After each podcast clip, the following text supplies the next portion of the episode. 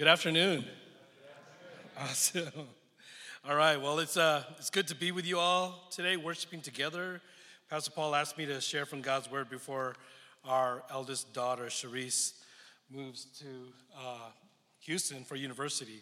So, actually, Cherise, I've got about five points I want to share with you. So, let's go ahead into those.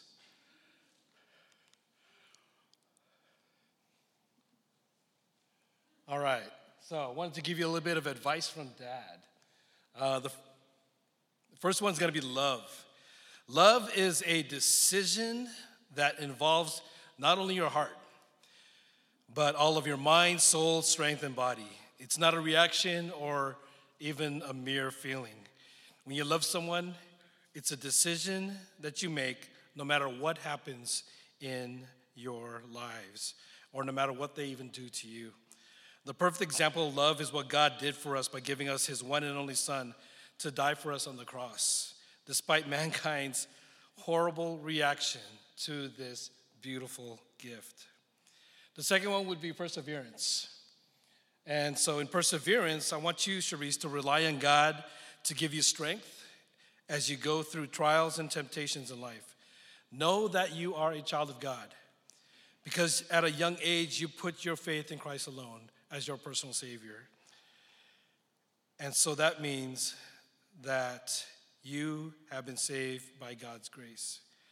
And you haven't been saved just because you've been going to church your whole life, since even before the day you were born, when you were still in, in mommy's womb. You're, you're, you're not saved because you're a pastor's kid. You are saved by grace through your faith in Christ alone. And so remember your identity in Christ as he will carry you through. The third would be commitment. You're young, and Lord willing, you have a long life ahead of you. You have a lot of choices to look forward to, and I pray that the Lord will give you great wisdom and even bigger heart than what you already have to make the right choices in life. I know that you've got a keen mind. Ever since you were a baby, we've seen how you analyze things and assess situations. And I didn't want to embarrass her, but I do have a picture of her that on the day that she was born, she basically had this pose. And then from that very moment on, we realized, yeah, she's going to be a thinker. Um, well, again, that's how God has wired you. I want you to take advantage of it, and the commitment you have for important things in life will just come naturally. Fourth would be obedience. Keep studying God's word. You're not going to know how to follow God if you don't know what He's thinking.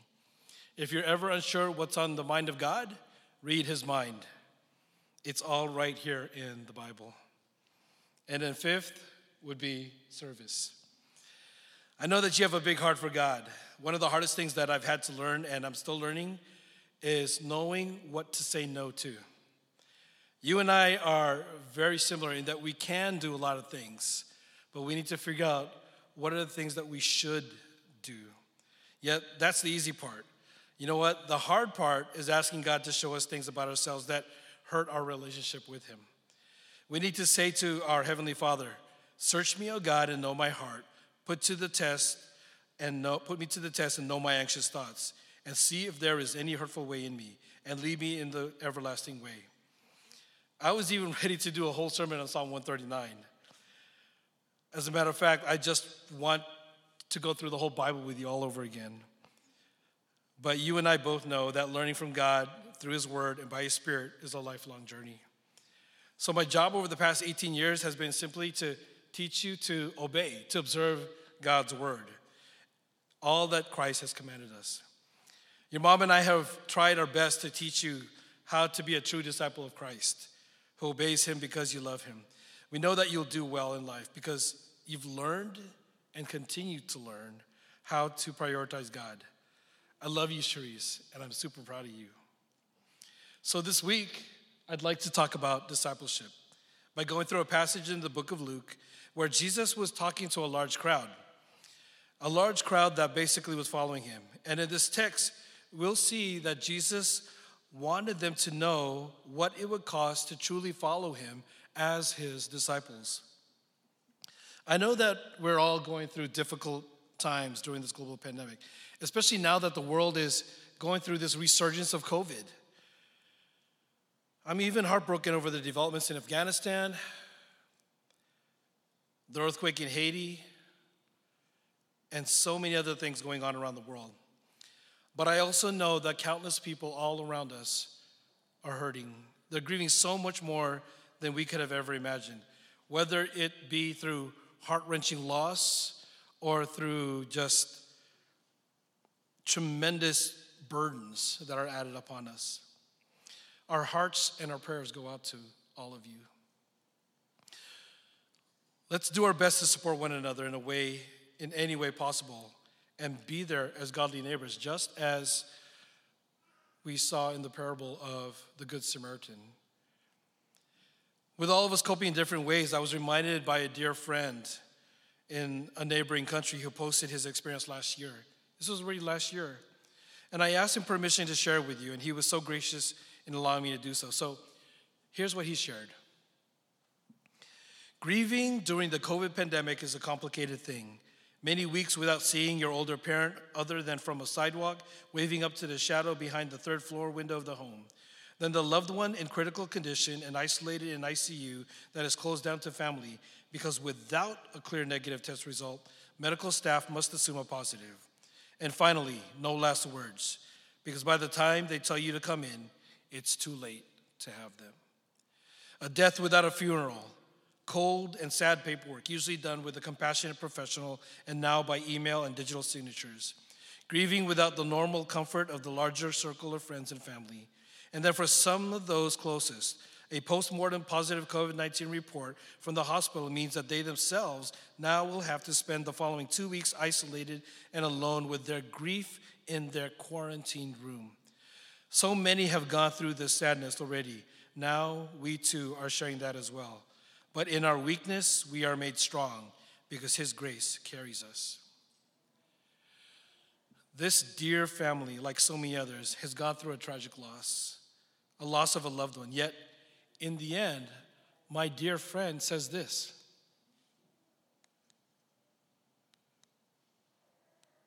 Maybe the next one. But in our weakness, we are made strong because His grace carries us.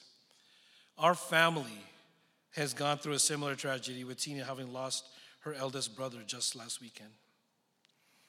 Over the past year, I've lost track of how many friends and relatives have lost loved ones, and it's heart wrenching for us. Sadly, the tragedy and pain doesn't necessarily come from the loss itself, but the circumstance in which everything happens. I could never truly know what Tina, her siblings, and her parents are going through. I can only have a certain level of empathy. But their pain has been great enough that it crushes me too. Personally, I'll never forget last Sunday morning when Tina came out crying and telling me, My brother's gone.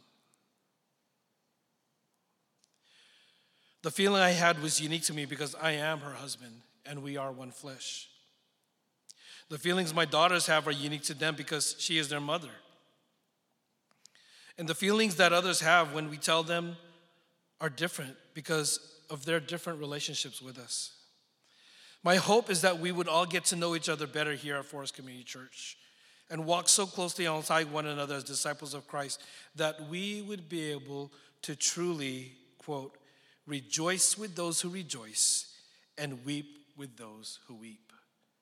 Romans 12. Such action would not be a mere act that people do out of obligation, but it would actually become the result stemming from a genuine characteristic of a body of believers made up of true disciples of Christ growing together and becoming more like Jesus. On our fridge, we have a mini whiteboard where we write notes for things that we need to remember. Just yesterday, I saw Tina had written a passage from Deuteronomy 32, and it says, He is the rock, His works are perfect, and all His ways are just. Tina and all my friends remind me that although the loss of a dear loved one is great, their love for Christ is even greater. And that's the grace that carries them through. I hope that you will find that grace in Christ as you experience His love through whatever situation you find yourselves today. And this is the kind of love that I'd like to talk about. A love for Christ so great that it makes the most precious of love that we have for others pale in comparison. In the Gospel of Luke, Jesus is presented as the perfect man who is able to save any and all who trust him. Luke, a Gentile doctor, writes his gospel based on his own thorough study of the facts surrounding the life of Jesus. Another disciple, Matthew, shows a genealogy linking Jesus as the king, the Jewish Messiah, back to the Davidic throne. But what Luke does is he traces the genealogy of Jesus past David, the former king of Israel, all the way back to Adam, the first perfect man. Jesus Christ, for Luke's readers, becomes Savior to all people, Jew and Gentile alike.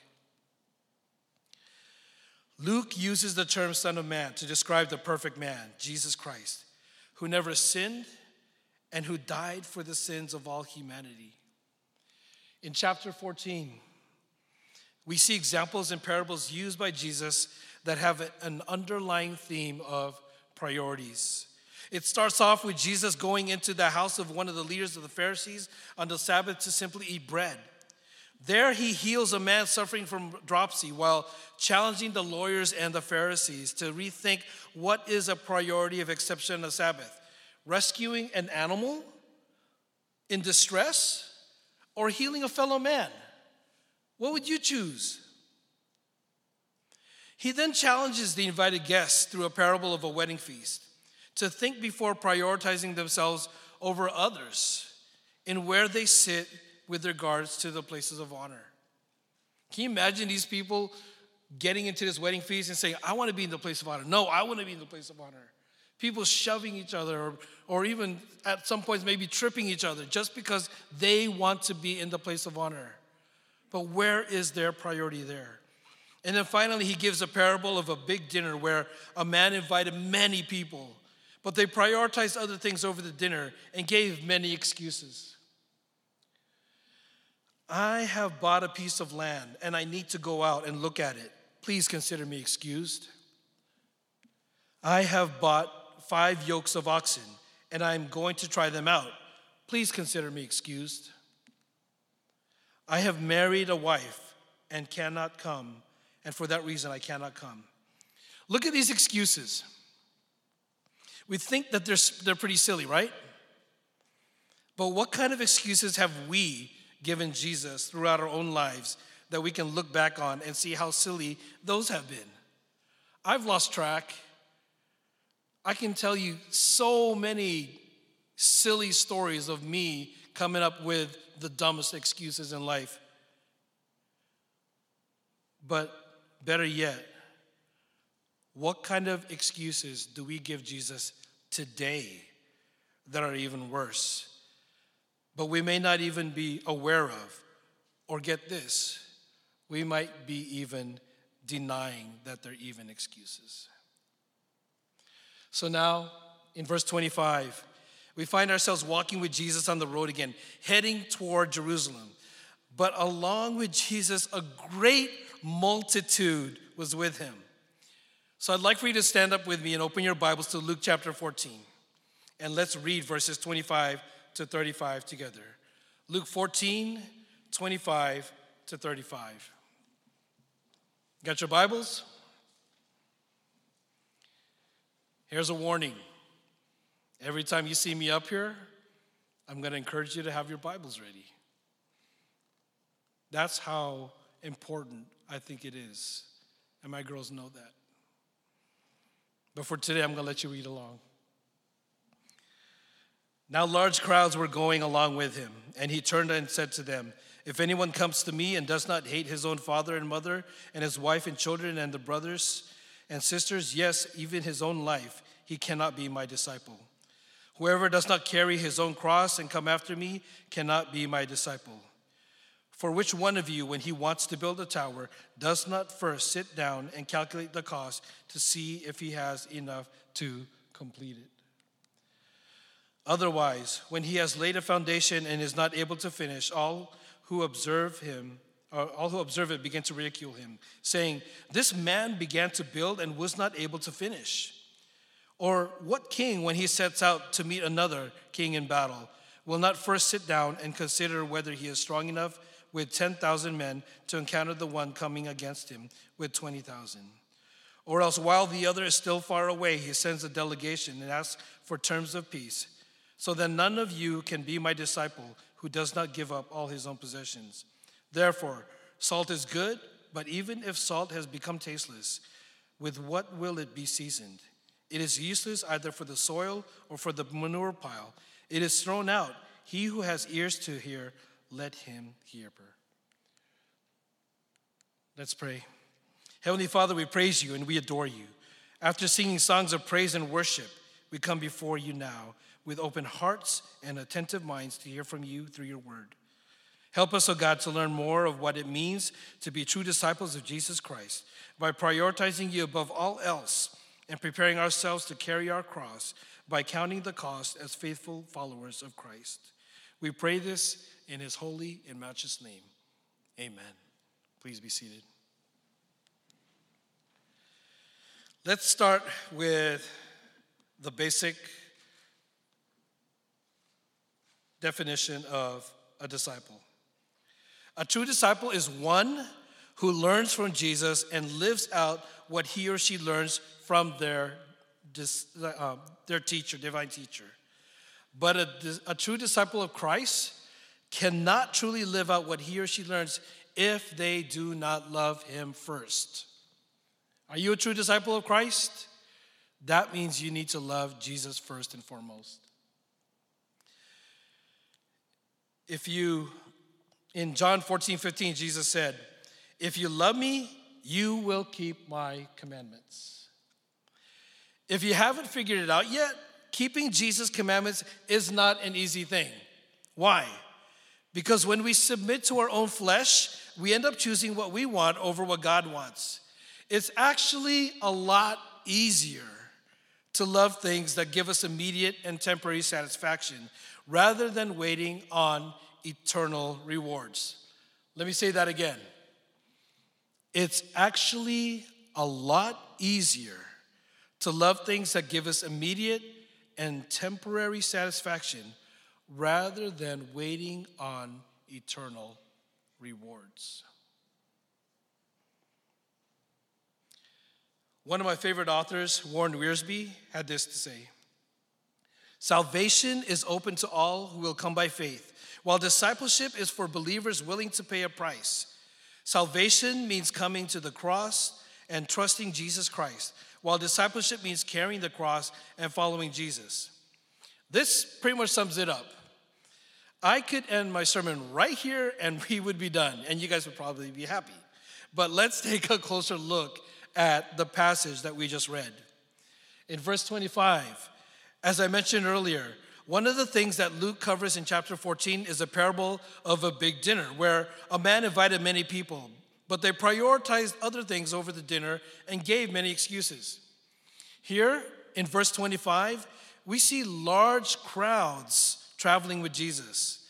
I'm not going to doubt their belief in him, but we see here that Jesus wanted them to take a journey beyond the salvation that they were freely given and move into a commitment and a sacrifice that would be taken to a whole new level to make them truly disciples of Jesus Christ. You know what? Curiosity is one thing, but discipleship is another.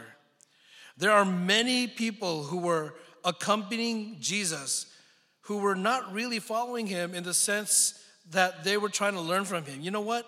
They were simply there just to benefit from his ministry.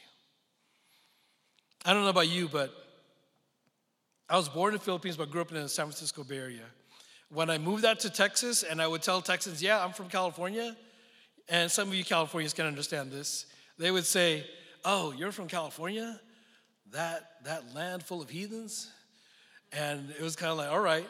And then I realized, oh, well, welcome to the Bible Belt. As a matter of fact, Dallas is the buckle of the Bible Belt. But you know what? I learned from other pastors that I've talked to here. When I share stories of what the Christian life looks like in California versus the quote unquote buckle of the Bible Belt, and when I share stories of the Christian life from other countries, you know what they've told me? They said those lives of Christians are truly abundant in comparison to what we have here. Now, why would they say that? Why would they tell me that abundant life is so much more obvious amongst Christians outside of the buckle of the Bible Belt?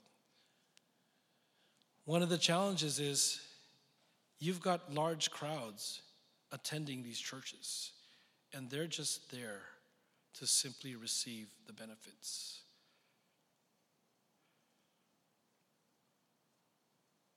Coming from, growing in, or living through any culture has its pluses and minuses. Take, for example, communal cultures.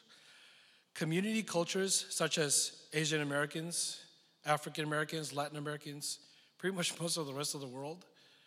Did you know that the United States, when it comes to individualism, is rated number one amongst all of the countries? Welcome. This is where we live. Even though, and for us, as we go through our realization that community is important, family is big especially in Asian American cultures, especially in my family, in the Filipino culture. Even though our crazy fights are pretty much going to be ones in which we end up with disagreements, loyalty to a blood relative does not compare to anything else. I'm the oldest of three siblings. We grew up teasing each other, calling each other names, and arguing all the time. But beware to anyone outside our family that does any of those things to any one of us as siblings. The other two will unleash a wrath that will make you want to crawl under a rock for protection. So you can see the three of us fighting all the time and bickering and just getting each other's faces. But outside of our family, don't you dare talk to any one of us that way. That's how close knit our family is. Our love for one another was unmatched. And so imagine that what would happen when the three of us would want to protect our parents. Well, I said that our love for one another was unmatched until I got married and was blessed with three of my own children. Now, take that passion and zeal in me as the oldest child of this family and imagine it exponentially now as a husband and as a father. Look out. But when Jesus says to hate one's own parents, siblings, spouse, and children, he's not telling us to disown them and make them like enemies. He's telling us to take that love we have for our relatives and use it as a launching point from which we are to have unmatched love for him. One must be willing to give up his or her primary allegiance to family and self. But Jesus taught his disciples to love their enemies rather than hating them. He wasn't contravening the teaching of the fifth commandment either. He spoke positively about loving oneself too. He clearly meant hate in a relative sense rather than an absolute sense here. As a matter of fact, He wants us to grow in our love for others so that our love for Him grows even more. That means that our love for Him should pale in comparison to our love for one another. That should blow your mind. The love that I have for my wife and daughters, He wants me to love Him even more. Wow. But how do we do that? We carry our own cross and follow him. That means our allegiance and identity is no longer a mere name that we uphold. We are now to be identified with Christ, even unto death. Luke probably pointed out this detail in what Jesus said because of the persecutions and challenges that his Gentile readers were encountering. Now, have you ever found yourself in a situation that you would gladly step into it if it meant saving someone you loved, even if it meant death? That's the kind of love that Jesus was talking about. That's focused perseverance. If, as a father, any of my daughters were to become terminally ill, God forbid, I would not hesitate to take their place and put that illness upon me, knowing that they would be healed, but I would die.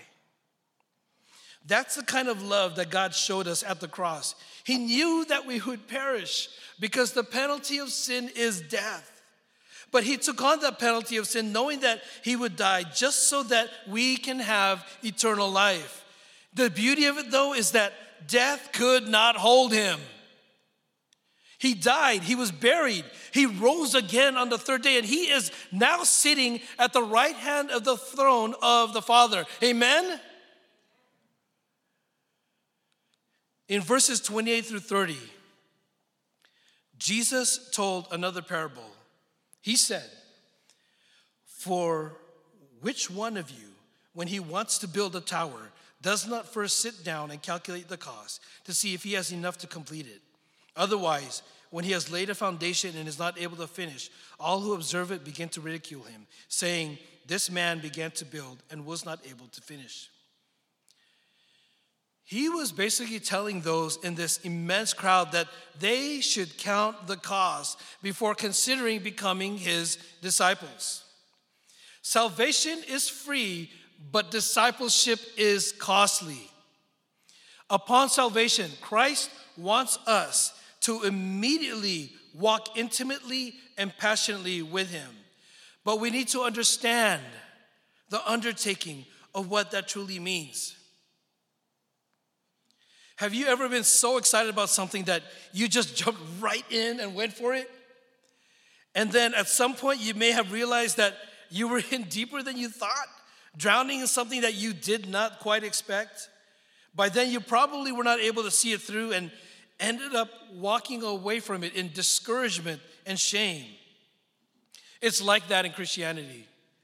We receive the gift of salvation and we'll never lose it. But discipleship is a whole other level that requires intelligent thought and careful considerations. Jesus wants us to follow him, but not as blind lemmings. He wants us as committed followers who will see him through any and all circumstances. In the parable, in the parable of verses 31 through 32, Jesus wanted the crowd to know that the cost of failure to commit oneself in discipleship under him was not simply shame, but actual defeat and personal destruction. He wanted them to know that they would actually be walking into battle with him as they lived a life under him, and that temptations and trials would come, ones that would be even greater than their own individual capacities could handle. Yet, 1 John 4 4 says, You are from God, little children, and have overcome them, because greater is he who is in you than he who is in the world. Jesus wasn't trying to talk people out of following him in discipleship. He was educating them on the fact that temptations and trials would come, but those things would actually make them depend on him more, especially through the spiritual battles that would rage on all around them. That requires proactive commitment. Jesus wants us to be passionate, intelligent followers, not discouraged, naive fanatics who would retreat at the first sign of trouble. A disciple must bear the burden of public identification with Jesus, even to death if necessary. Luke recorded this comment in more detail than Matthew did, perhaps because of his Gentile readers' greater need for challenge and encouragement in view of persecution. You know what? For us here as Americans, being here in the United States, we're kind of spoiled. I don't think we know what persecution really is all about. But I would encourage you. One of the things I love about Forest Community is that our house churches are named after our partners in the field. Get to know our partners even more. Hear their stories. Be passionate with them. Understand what persecution actually really means. And let those stories transform you so that your love for Jesus Christ would grow beyond what it is today. True discipleship takes us out of the confines of a nursery and mobilizes us under Christ as an infantry. Yeah, as you get to know me, you'll like you'll know that I like to these play on words, right? Well, the point here is maturity. When you were young, you took baby steps when it came to receiving God's word. Now that you're older and more mature, you can prepare your own food and feed yourself. You can study God's word on your own and process it by the power of the Holy Spirit so that you can be the kind of soldier for Christ that God wants you to be. In verse 33, Jesus said, So then none of you can be my disciple who does not give up all his own possessions.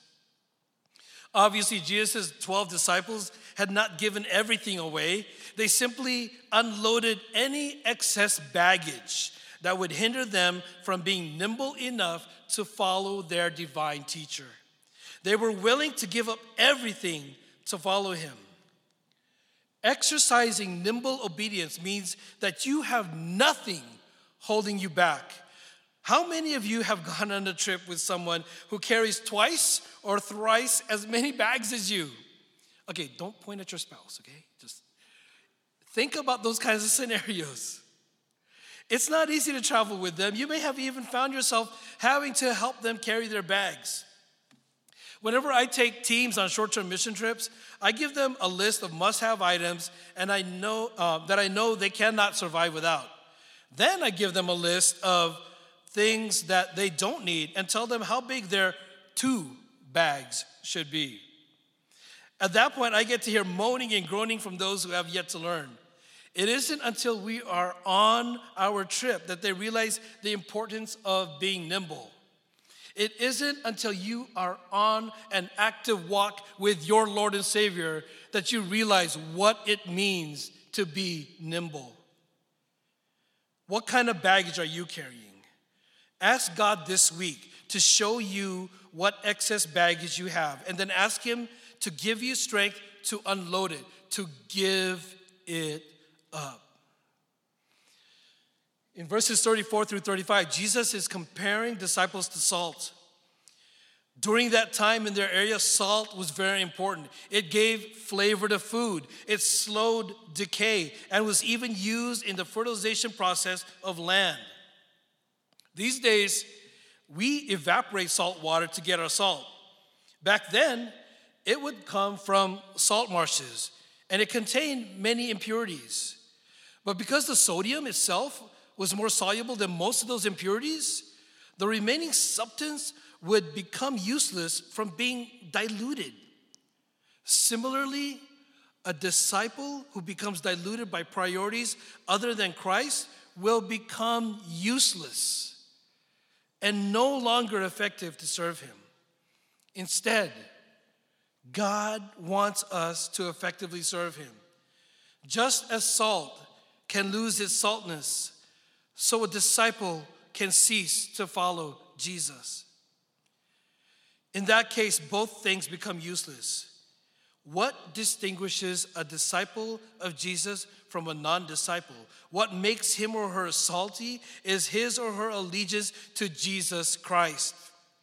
Farmers added salt to animal dung to slow down the fermentation process so that they could preserve it as fertilizer until they needed to use it.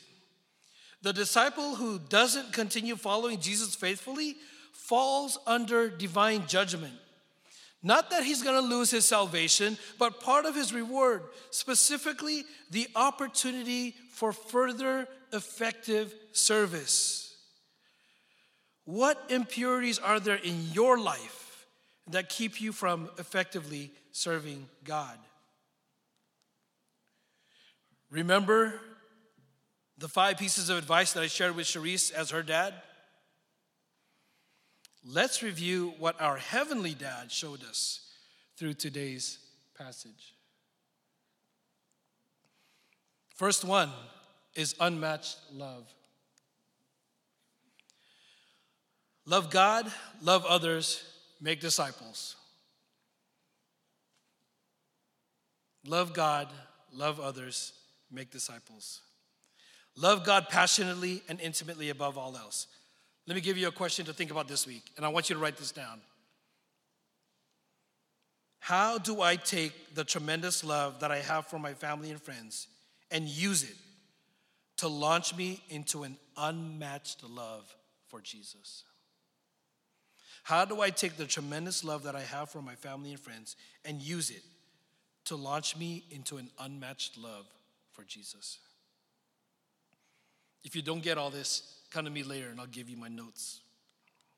Second is focused perseverance.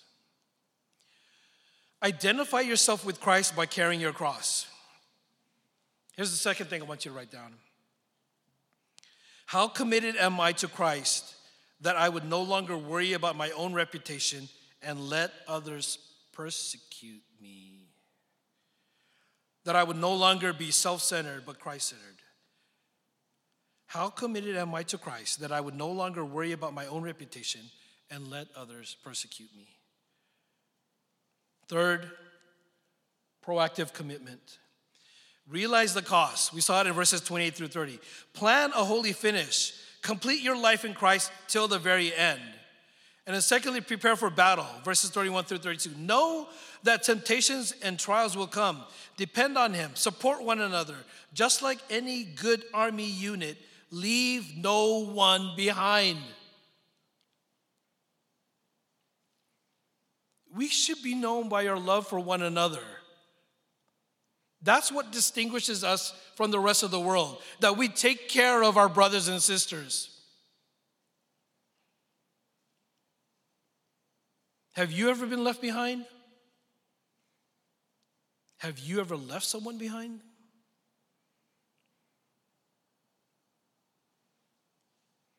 Here's the question I want you to think about this week on that third point Where do I need to grow in my life and become more like Christ? In what areas am I immature and need to grow so that I can fight alongside my brothers and sisters in Christ who need me? Where do I need to grow in my life and become more like Christ? Fourth is nimble obedience.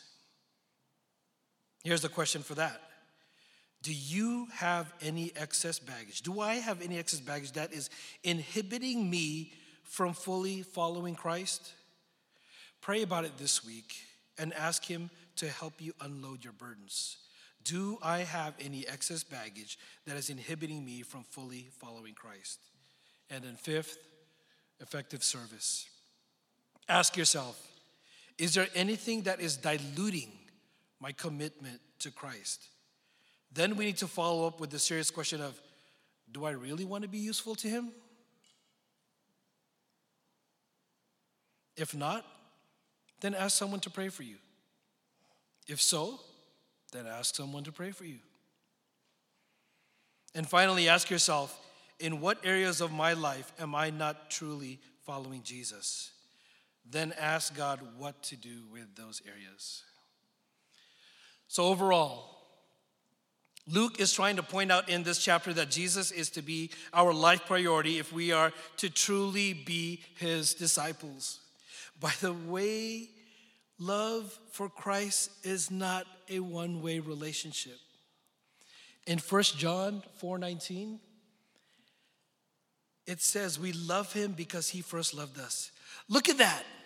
The love that we have for Christ, the love that is prioritized over everything and everyone else, is possible because he loved you and me first. Let that sink in. And by the way, discipleship is not a ministry that we give to another. Discipleship is our life that we give to Christ.